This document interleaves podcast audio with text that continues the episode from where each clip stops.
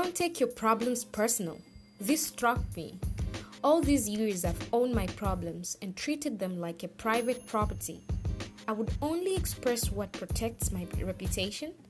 Most people do this, and others like to talk just about other people's stories, never about their own stories.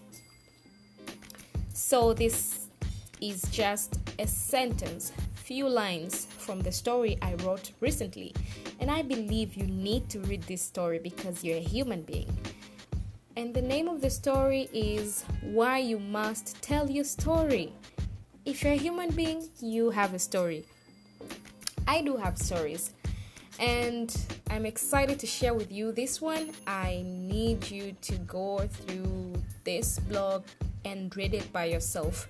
I just want to give you a quick review what inspired me to write this story and um, yeah, what is it all about? So, this is actually explaining why your story is important, and actually, I came to understanding. I came to this understanding. Uh, we have heard people saying that in Africa we don't like to read, but I think in Africa we don't we, we don't know how to keep our records well. Um, I know it's a tradition in many in many cultures in Africa for elders to tell stories to the children. And I think that is one of the great traditions because it has passed stories, it has passed morals, it has passed knowledge in in our in our culture.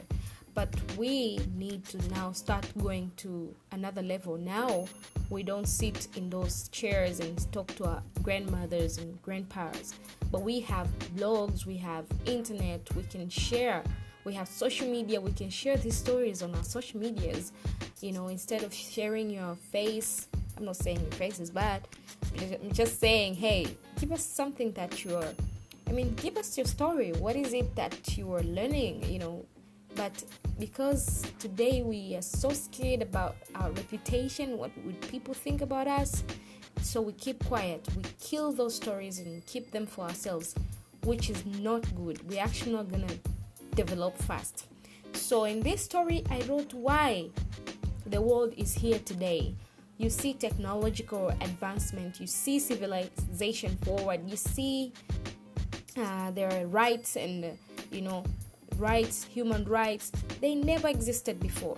But because of the stories that people used to tell, today we have human rights. Today we have um, we have uh, nations which respect people. We have different things, developments, and so many things. So if you can look forward, I mean, if, if you look back, uh, women never used to be. They, they couldn't own a land, but today they can own a land this is because some women told their stories. You know, they have been widows and they're expecting to own that land because they have been working hard with their husband and then lose. I mean, people, other people coming and they're saying, "Hey, this is our land. We we're taking it." But you know, through those stories, that's why we have the law now to protect a woman to own land.